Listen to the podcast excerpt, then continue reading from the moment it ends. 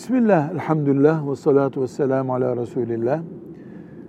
Faiz borcunu kapatmak için bir başka faizli kredi çekip onu kapatmak caiz mi? Hayır. Pisliği pislikle temizlemek mümkün değildir.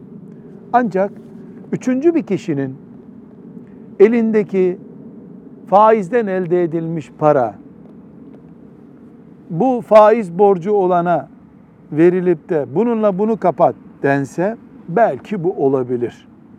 Ama her halükarda filan bankaya mesela bin lira faiz borcum var. Öbür bankadan bin lira kredi çekip bunu versem caiz mi? Hayır. Faiz pisliktir. Öbür faiz de pisliktir. Pislik pislikle temizlenmez.